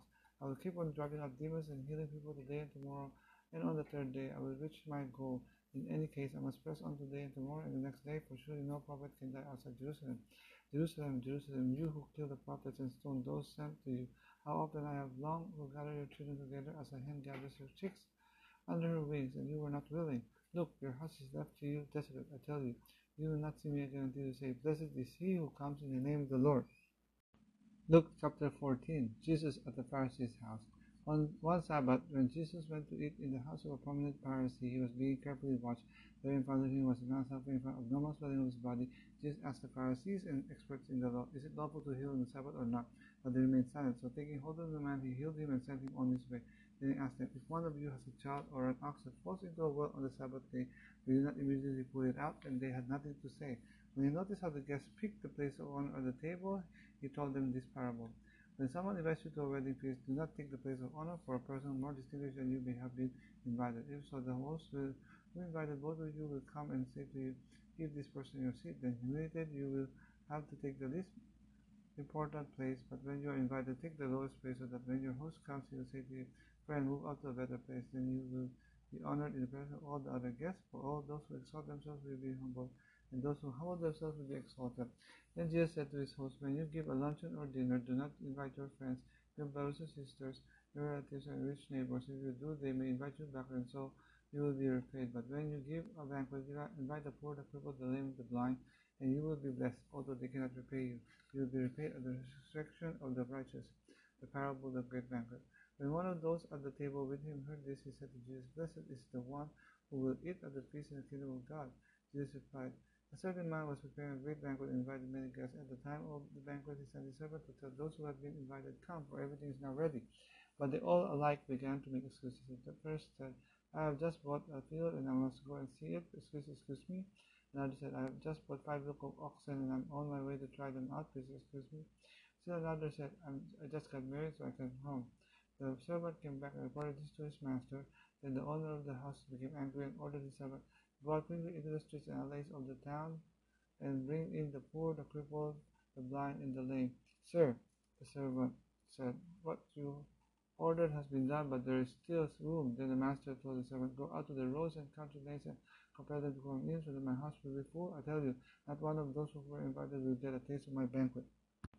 The cost of being a disciple. Large crowds were traveling with Jesus, and turning to them, he said, If Anyone comes to me does not hate father and mother, wife and children, brothers sisters, yes, even their own life, such a person cannot be my disciple. And whoever does not carry the cross and follow me cannot be my disciple. Suppose one of you wants to build a tower Won't you first sit down and estimate the cost to see if you have enough money to complete it? For if you lay the foundation and are not able to finish it, everyone who sees it will ridicule you, saying, This person began to build and wasn't able to finish. Or suppose a king is about to go to war against another king. Won't he first sit down and consider whether he is able with 10,000 men to oppose the one coming against him with 20,000? If he is able, he will send a delegation while the other is still a long way off and will ask for terms of peace. In the same way, those of you who do not give up everything you have cannot be my disciples. Salt is good, but if it loses its saltiness, how can it be made salty again? It is fit neither for the soil nor for the manure pile. It is thrown out. Whoever has ears to hear, let them hear. Luke chapter 15, the parable of the lost sheep. Now the tax collectors and sinners were all gathering around to hear Jesus. But the Pharisees and the teachers of the law muttered, This man welcomes sinners and eats with them. Then Jesus told them this parable. Suppose one of you has a hundred sheep and loses one of them. Doesn't he leave the ninety-nine in the open country and go after the lost sheep until he finds it?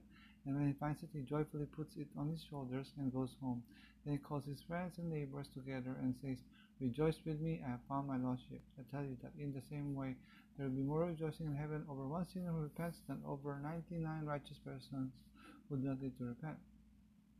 The parable of the lost coin. Or suppose a woman has ten silver coins and loses one. Doesn't she light a lamp, sweep the house, and search carefully until she finds it? And when she finds it, she calls her friends and neighbors together and says, Rejoice with me, I have found my lost coin. In the same way, I tell you, there's rejoicing in the presence of the angels of God over one sinner who repents.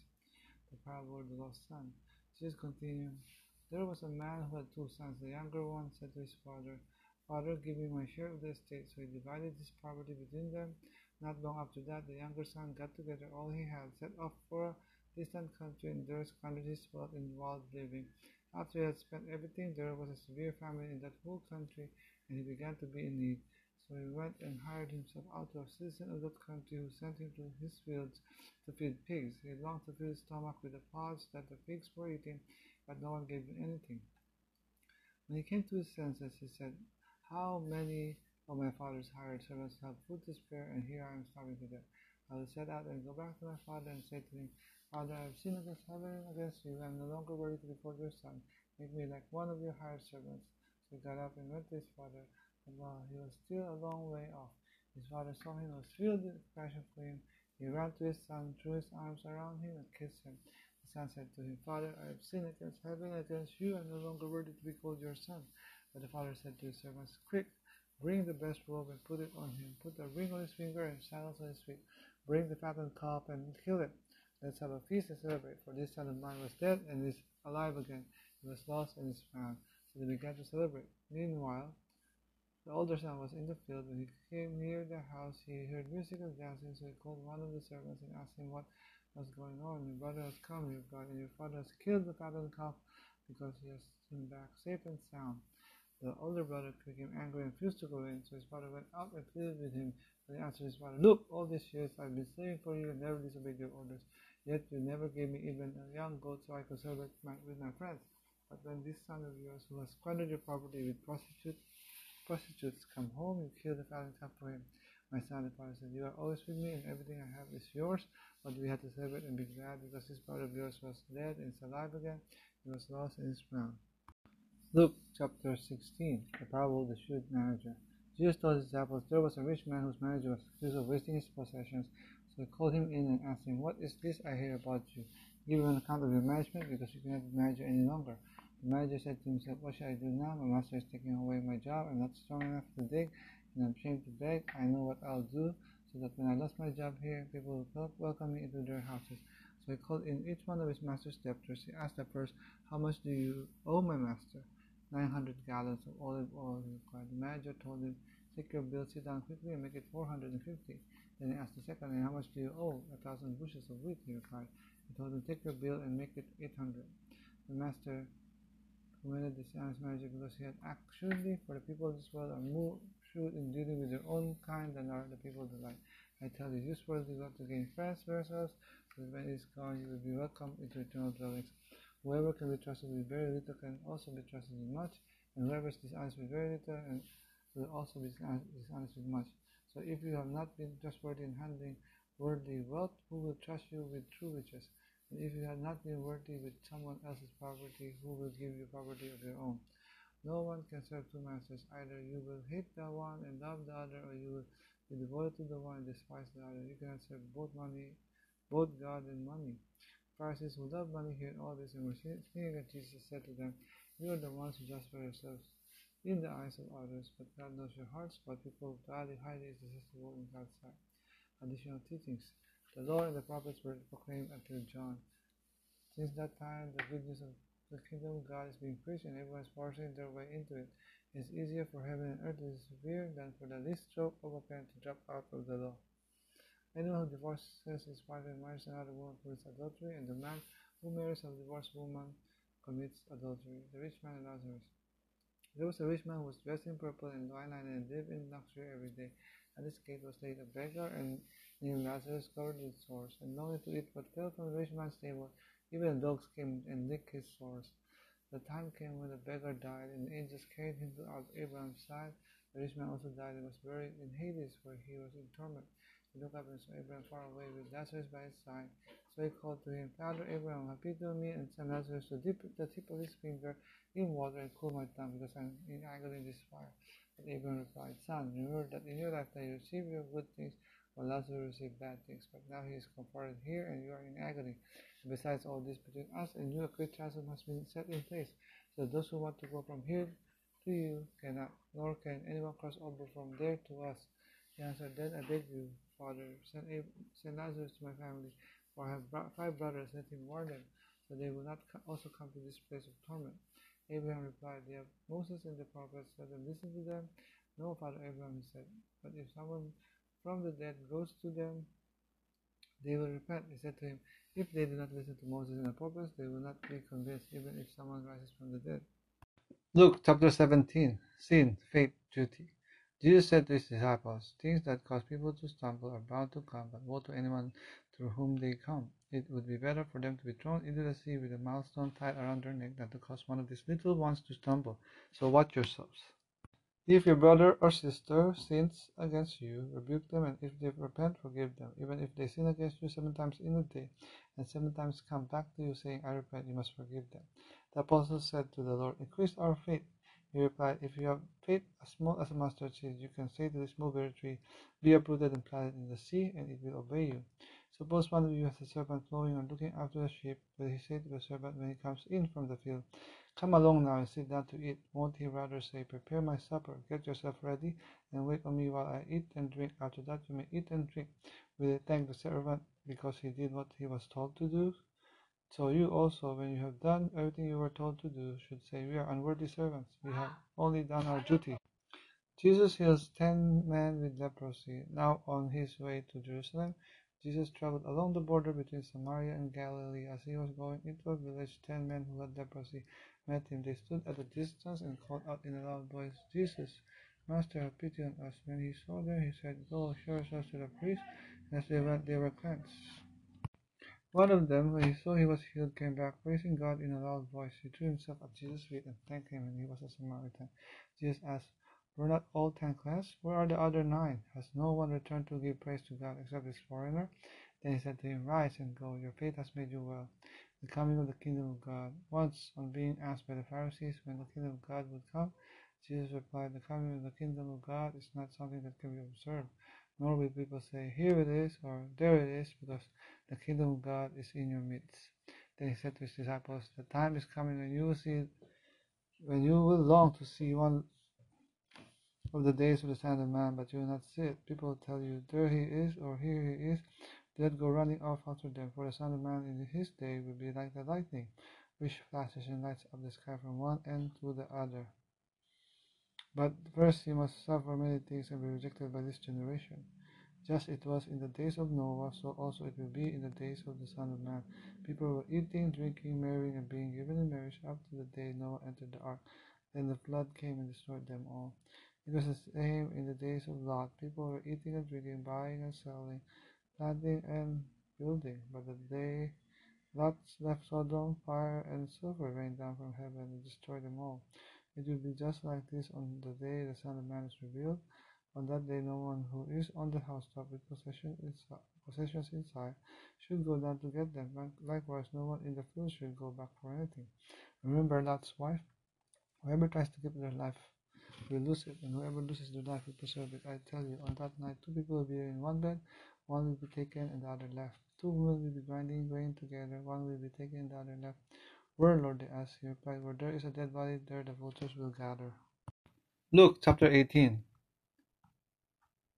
The parable of the persistent widow. Then Jesus told his disciples a parable to show them that they should always pray and not give up. He said, In a certain town there was a judge who neither feared God nor cared about what people thought, and there was a widow in the town who kept coming to him with the plea, Grant me justice against my adversary. For some time he refused, but finally he said to himself, Even though I don't fear God or care what people think, Yet, because this widow keeps bothering me, I will see that she gets justice so that she won't eventually come and attack me. And the Lord said, Listen to what the just judge says. And will not God bring about justice for his chosen ones, who cry out to him day and night? Will he keep putting them off? I tell you, he will see that they get justice and quickly. However, when the Son of Man comes, will he find faith on earth? The parable of the Pharisee and the tax collector.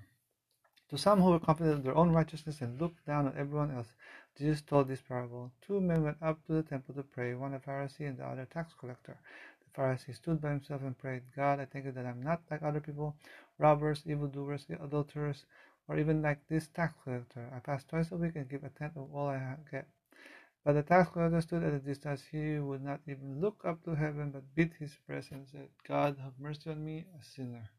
I tell you that this man, rather than the other, went home justified before God. For all those who exalt themselves will be humbled, and those who humble themselves will be exalted. The little children, Jesus. People were also bringing babies to Jesus for him to place his hands on them. When the disciples saw this, they rebuked them, but Jesus called the children to him and said, Let the little children come to me, and do not hinder them, for the kingdom of God belongs to such as these.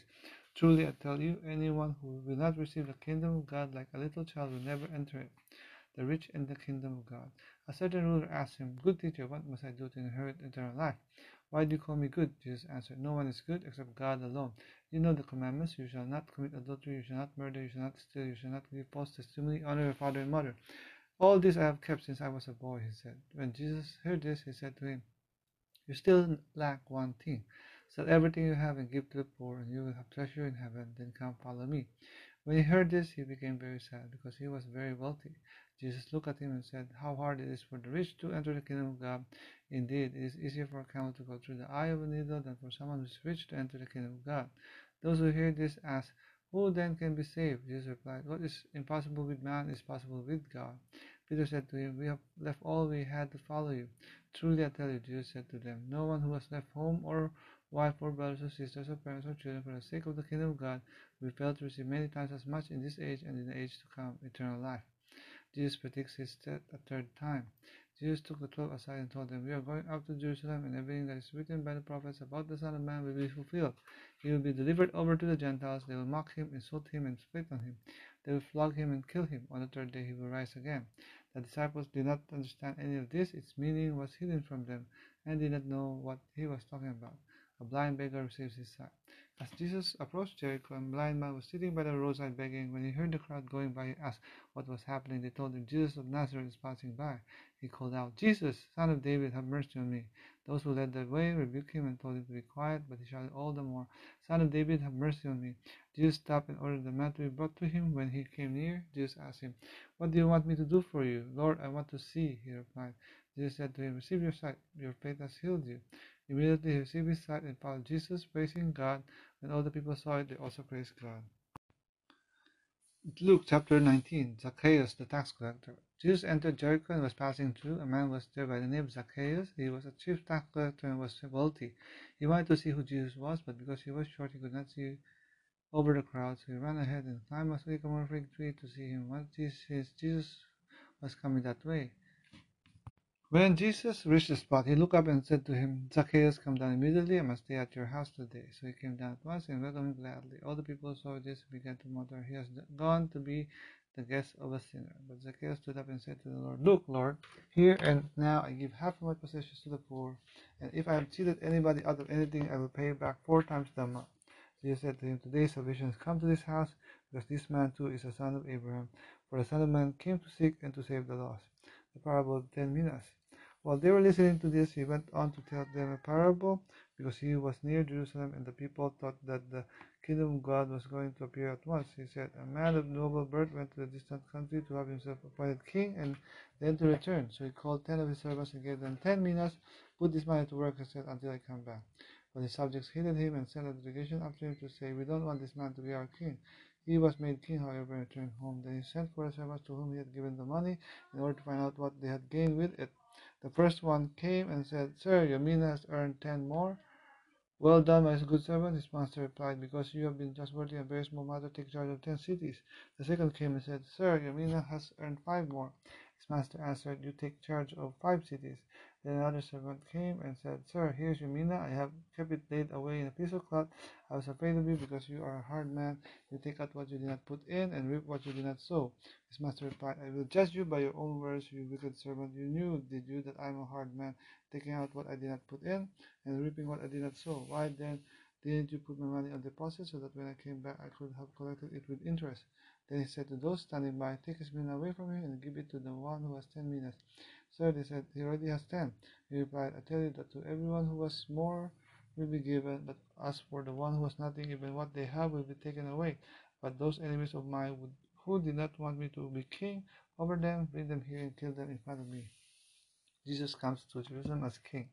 After Jesus had said this, he went on ahead, going up to Jerusalem. As he approached Bethphage and Bethany at the hill called the Mount of Olives, he sent two of his disciples, saying to them, Go to the village ahead of you, and as you enter it, you will find a colt tied there, which no one has ever ridden. Untie it and bring it here. If anyone asks you, Why are you untying it? say, The Lord needs it. Those who were sent ahead went and found it just as he had told them, and as they were untying the colt, its owners asked them, Why are you untying the colt? They replied, The Lord needs it. They brought it to Jesus, threw the cloaks on the colt, and put Jesus on it. As he went along, people spread their cloaks on the road. They came near the place where the road goes down the Olives, the crowd, the whole crowd of disciples began joyfully to praise God in loud voices for all the miracles they had seen. Blessed is the King who comes in the name of the Lord. Peace in heaven and glory in the highest. Some of the Pharisees in the crowd said to Jesus, Teacher, rebuke your disciples. I tell you, he if they keep quiet, the stones will cry out. As he approached Jerusalem and saw the city, he wept over it and said, If you, even you, had only known this day what would bring you peace, but now it is hidden from your eyes. The days will come upon you when your enemies will build an embankment against you and encircle you and hem you in on every side. They will dash you to the ground, you and the children within your walls. They will not leave one another, one stone on another, because you did not recognize the time of God's coming to you. Jesus at the temple. When Jesus entered the temple courts, he began to drive out those who were selling. It is written, he said to them, My house will be a house of prayer, but you have made it a den of robbers. Every day he was teaching at the temple, but the chief priests, the teachers of law, and the leaders among the people were trying to kill him. Yet they could not find any way to do it, because all the people hung on his words. Luke chapter 20. One day, as Jesus was teaching the people in the temple courts and proclaimed the good news, the chief priests and the teachers of the law, together with the elders came up to him. Tell us by what authority you are doing these things. They said, Who gave you this authority? He replied, I will also ask you a question. Tell me, John's baptism was it from heaven or of human origin? They discussed it among themselves and said, If we say from heaven, he will ask, Why didn't you believe him? But if we say of human origin, all the people will stone us because they persuaded that John was a prophet. So they answered, We don't know where it was from. Jesus said, Neither will I tell you by what authority I am doing these things. He went on to tell the people this parable. A man planted a vineyard, rented it to some farmers, and went away for a long time. At harvest time, he sent a servant to the tenants so they could, would give him some of the fruit of the vineyard. But the tenants beat him and sent him away empty-handed. He sent another servant, but that one also they beat and threw shamefully and sent away empty-handed. He sent still a third, and they wounded him and threw him out. Then the owner of the vineyard said, What shall I do? I will send my son, my, my whom I love Perhaps they will respect him. But when the tenants saw him, they talked the matter over. This is the heir, they said. Let's kill him, the inheritance will be ours. So they threw him out of the vineyard and killed him. What then will the owner of the vineyard do to them? He will come and kill those tenants and give the vineyard to others. When the people heard this, they said, God forbid. Jesus looked directly at them and said, Ask. Then what is the meaning of that which is written? The stone the builders rejected has become the cornerstone. Everyone who falls on the stone will be broken to pieces. Anyone on whom it falls will be crushed. The teachers of the law and the chief priests looked for a way to arrest him immediately because they knew he had spoken this parable against them, but they were afraid of the people. Paying taxes to Caesar. Keeping close watch on him, they sent spies who pretended to be sincere. They hoped to catch Jesus in something he said so that they might hand him over to the power and authority of the governor. So the spies questioned him, Teacher, we know that you speak and teach what is right and that you do not show partiality, but teach the way of God in accordance with the truth. Is it right for us to pay taxes to Caesar or not? He saw through their duplicity and said to them, Show me a denarius whose image and inscription are on Caesar's. They replied. He said to them, Then give back to Caesar what is Caesar's and to God what is what is God's. They were unable to trap him in what he had said there in public. And by his answer, they became silent. The resurrection of marriage. Some of the Sadducees who say there is no resurrection came to Jesus with a question. Teacher, they said, Moses wrote for us that if a man's brother dies and leaves a wife but no children, the man must marry the widow and raise up offspring for his brother. Now there were seven brothers. The first one married a woman and died childless. The second and then a third married her in the same way that the seven died, leaving no children. Finally, the woman died too. Now then, at the resurrection, whose wife will she be, since the seven were married to her?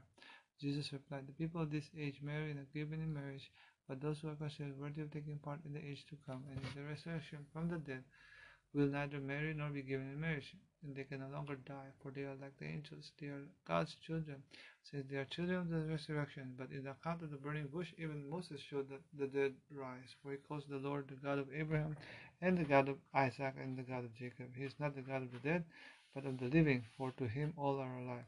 Some of the teachers of the Lord responded, Well said, teacher. And no one dared to ask him any more questions. Whose son is the Messiah? Then Jesus said to them, Why is it said that the Messiah is the son of David? David David himself declares the book in the book of Psalms. The Lord said my Lord, Sit on my right hand until I make your enemies a footstool for your feet. David calls him Lord. How then can he be his son? Warning against the teachers of the law. While all the people were listening, Jesus said to his disciples, Beware of the teachers of the law. They like to walk around in flowing robes and love to be greeted with respect in the marketplace and have the tight, most important seats in the synagogues and the places of honor of uh, the banquet, of banquets. They divorce widows' houses and for show that make lengthy prayers. These men will be punished most severely. Luke chapter 21. As Jesus looked up, he saw the rich putting their gifts into the temple treasury. He also saw a poor widow put in two small, very small copper coins. Truly I tell you, he said, this poor widow has put in more than all the others. All these people gave their gifts out of their wealth, but she out of her poverty, but put in all she had to live on the destruction of the temple and signs of the end times. Some of the disciples were remarking about how the temple was adorned with beautiful stones and with gifts dedicated to God. But Jesus said, As for what you see here, the time will come when not one stone will be left on another. Every one of them will be thrown to down. Teacher, they asked, when will these things happen and what will be the sign that they are about to take place? He replied, Watch out that you are not deceived, for many will come in my name, claiming I am he, and the time is near. Do not follow them. When you hear of wars and uprisings, do not be frightened. These things must happen first, but the end will not come right away. Then he said to them, Nation will not rise against nation, and kingdom against kingdom. There will be great earthquakes, famines, and pestilences in various places, and people events, and great signs from heaven. But before all this, they will seize you and persecute you. They will hand you over to synagogues and put you in prison, and you will be brought before kings and governors and all on account of my name, and so you will bear testimony to me. But make up your mind not to worry beforehand how you defend yourselves, for I will give you words and wisdom that none of your adversaries will be able to resist or contradict. You will be betrayed even by parents, brothers and sisters, relatives and friends, and they will put some of you to death. Everyone will hate you because of me, but not a hair of your head will perish. Stand firm, and you will win life. When you see Jerusalem being surrounded by armies, you will know that its desolation is near. Then let those who are in Judea flee to the mountains, let those in the city get out, and let those in the country not enter the city. For this is the time of punishment in fulfillment of all that has been written. How dreadful it will be in those days for pregnant women and nursing mothers. There will be great distress in the land and wrath against these people. They will fall by the sword and will be taken as prisoners to all the nations.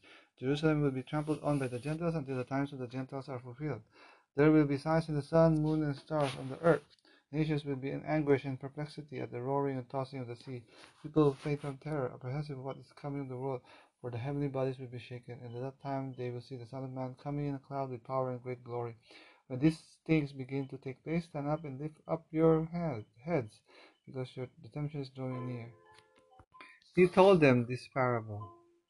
Look at the fig tree and all the trees. When they sprout leaves, you can see for yourselves, and now know that summer is near. Even so, when you see these things happening, you know that the kingdom of God is near. Truly, I tell you, this generation will certainly not pass away until all these things have happened. Heaven and earth will pass away, but my words will never pass away.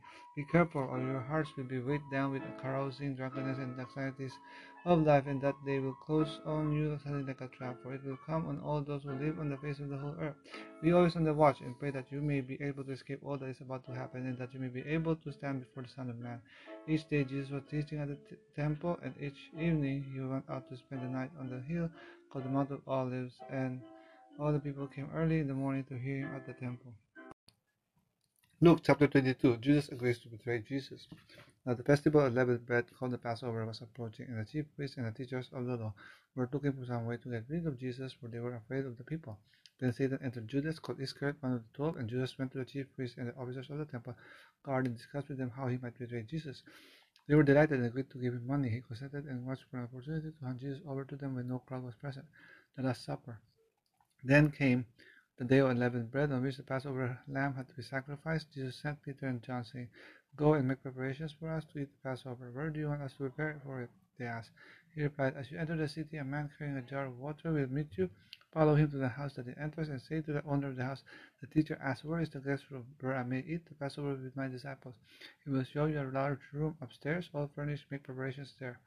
They left and found things just as Jesus had told them, so they prepared the Passover. When the hour came, Jesus and his disciples reclined at the table, and said to them, I have eagerly desired to eat this Passover with you before I suffer, for I tell you, I will not eat it again until it finds fulfillment in the kingdom of God. After taking the cup, he gave thanks and said, Take this and divide it among you, for I tell you, I will not drink again from the fruit of the vine until the kingdom of God comes.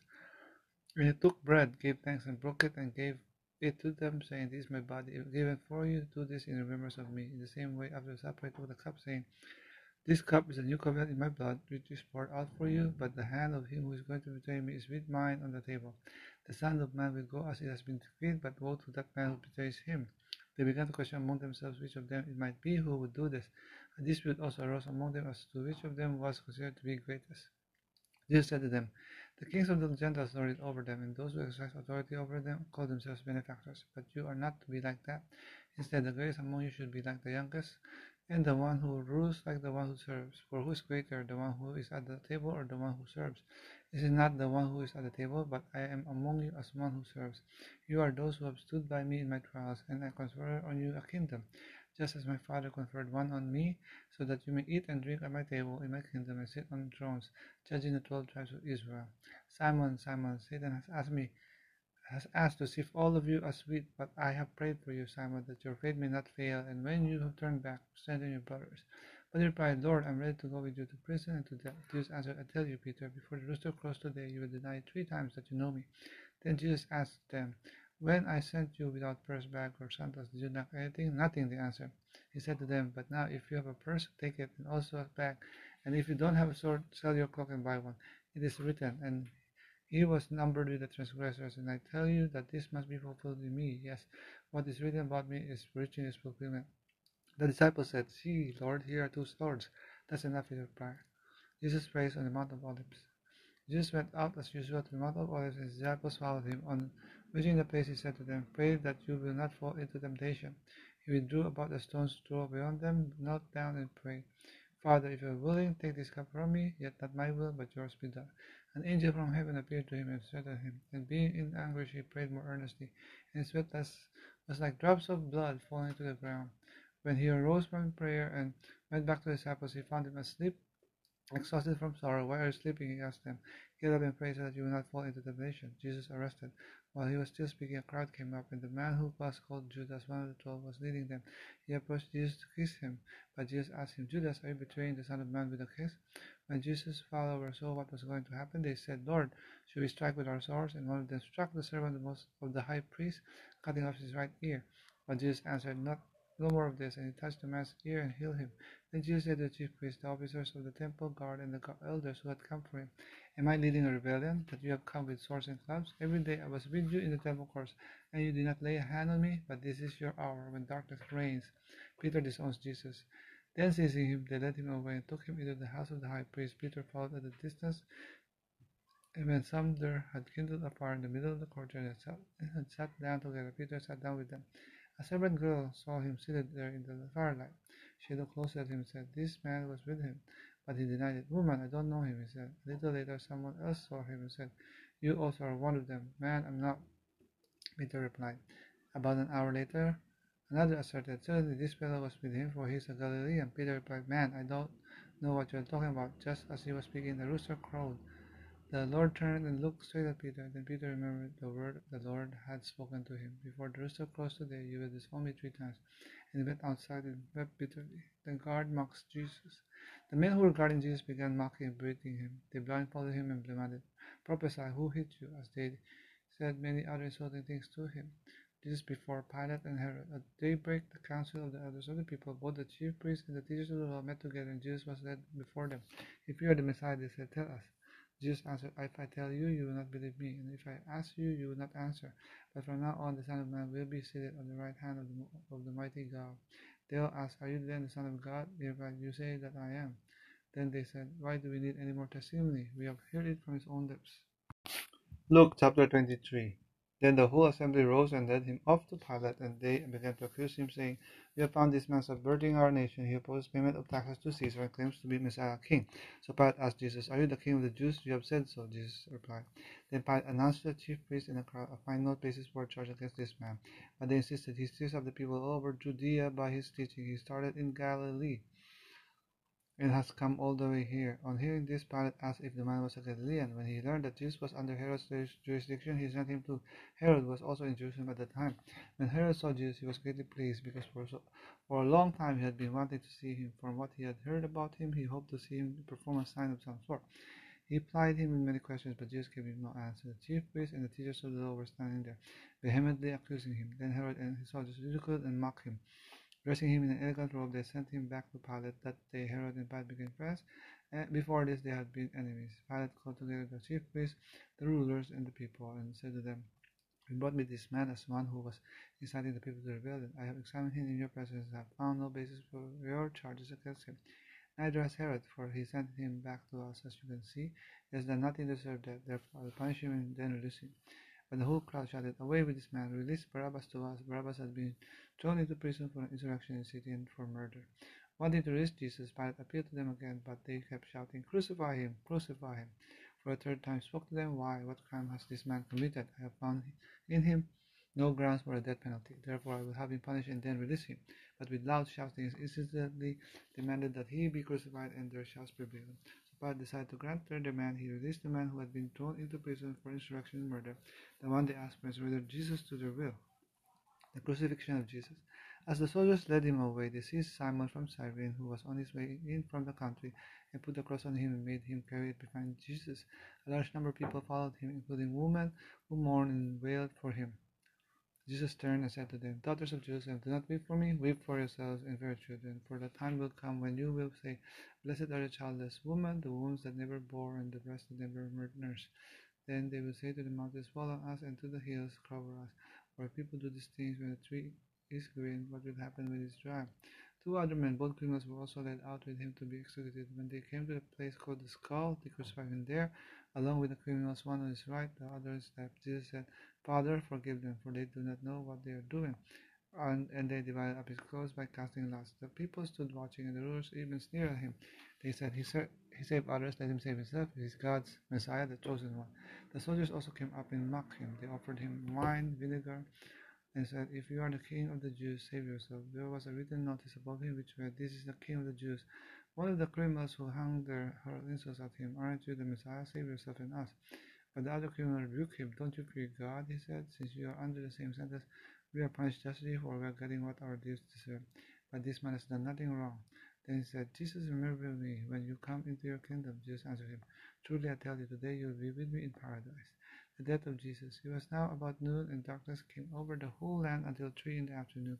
For the sun stopped shining, and the curtain of the temple was torn in two. Jesus called out with a loud voice, Father, into your hands I commit my spirit. When he had said this, he breathed his last. The centurion, seeing what had happened, praised God and said, Surely this was a righteous man. And all the people who had gathered to witness this sight saw what took place, they beat their breasts and went away. But all those who knew him, including the woman who had followed him from Galilee, stood at a distance watching these things, the burial of Jesus. Now there was a man named Joseph, a member of the council, a good man, upright, a good and upright man, had not consented to their decision in action. He came from the Judean town of Arimathea, and he himself was waiting for the kingdom of God. Going to Pilate, he asked for a Jesus' body. Then he took it down, wrapped it in linen cloth, and placed it in a tomb cut in the rock, one in which no one had yet been laid. It was preparation day, and the Sabbath was about to begin. The woman who had come with Jesus from Galilee followed Joseph and saw the tomb and how his body was laid in it. Then they went home and prepared spices and perfumes, but they rested on the Sabbath in obedience to the commandment. Luke chapter 24 Jesus has risen. On the first day of the week, very early in the morning, the woman took the spices they had prepared and went to the tomb. They found the stone rolled away from the tomb, but when they entered, they did not find the body of the Lord Jesus. While they were wondering about this, suddenly two men in clothes that gleamed like lightning stood beside them. In their fright, the women bowed down with their faces to the ground, but the men said to them, Why do you look for the living among the dead? He is not here, he has risen. Remember how he told you while he was still with you in Galilee. The Son of Man must be delivered over to the hands of sinners, be crucified, on the third day be raised again. Then they remembered his words. When they came back from the tomb, they told all these things to the eleven and to all the others. It was Mary Magdalene, Joanna, Mary, the mother of James, and the others with them who told this to the apostles, but they did not believe the woman, because their words seemed to them like nonsense. Peter, however, got up and ran to the tomb. Bending over, he saw strips of linen lying by themselves, and he went away, wondering to himself what had happened. On the road to Emmaus, now that same day, two of them were going to a village called Emmaus, about seven miles from Jerusalem. They were talking with each other about everything that had happened. As they talked and discussed these things with each other, Jesus himself came up and walked along with them. But they were kept from recognizing him. He asked them, What are you discussing together as you walk along? They stood still, their face downcast. One of them, named Cleopas, asked him, Are you the only one visiting Jerusalem who does not know the things that have happened this, there in these days? What things? he asked. About Jesus of Nazareth, they replied. He was a prophet, powerful in word and deed before God and all the people. The chief priests and our rulers handed him over to be sentenced to death and they crucified him. But we had hoped that he was the one who was going to redeem Israel and was and what is more, it is the third day since all this took place. In addition, some of our women amazed us. They went to the tomb early this morning, but they didn't find his body. They came and told us that they had seen a vision of angels who said he was alive. Then some of our companions went to the tomb and found it just as the woman had said, but they did not see Jesus. He said to them, How foolish you are, and how slow to believe all that the prophets have spoken. Did not the Messiah have to suffer these things and then enter his glory? And beginning with Moses and all the prophets, he explained to them what was said in all the scriptures concerning himself. As they approached the village to which they were going, Jesus continued on as if he were going further. But they urged him strongly, Stay with us, for it's nearly evening, the day is almost over. So he went in to stay with them. When he was at the table with them, he took bread, gave thanks, broke it, and began to give it to them. Then their eyes were opened, they recognized him, and he disappeared from their sight. They asked each other, Were not our hearts burning within us while he talked with us on the road and opened the scripture, scriptures to us? They got up and returned at once to Jerusalem. There they found the eleven and those with them assembled together and saying, It is true, the Lord has risen and has appeared to Simon. That then the two told what had happened on the way and how Jesus was recognized by them when he broke the bread. Jesus appears to the disciples. While they were still talking about this, Jesus himself stood among them and said to them, Peace be with you. They were startled and frightened, thinking they saw a ghost. They said to them, He said to them, Why are you troubled, and why do doubts rise in your minds? Look at my hands and my feet. It is I myself. Touch me and see. A ghost does not have flesh and bones, as you see I have. When he had said this, he showed them his hands and feet. And while they still did not, did not believe it because of joy and amazement, he asked them, Do you have anything here to eat? They gave him a piece of broiled fish, and he took it and ate it in their presence. He said to them, This is what I told you while I was still with you. Everything must be fulfilled that is written about me in the law of the Moses, the prophets, and the Psalms. Then he opened their minds so they could understand the scriptures. He told them, This is what is written the Messiah will suffer and rise from the dead on the third day, and repentance for the forgiveness of sins will be preached in his name to all nations, beginning at Jerusalem. You are witnesses of these things. I am going to send you what my Father has promised, but stay in the city until you have been clothed with power from on high.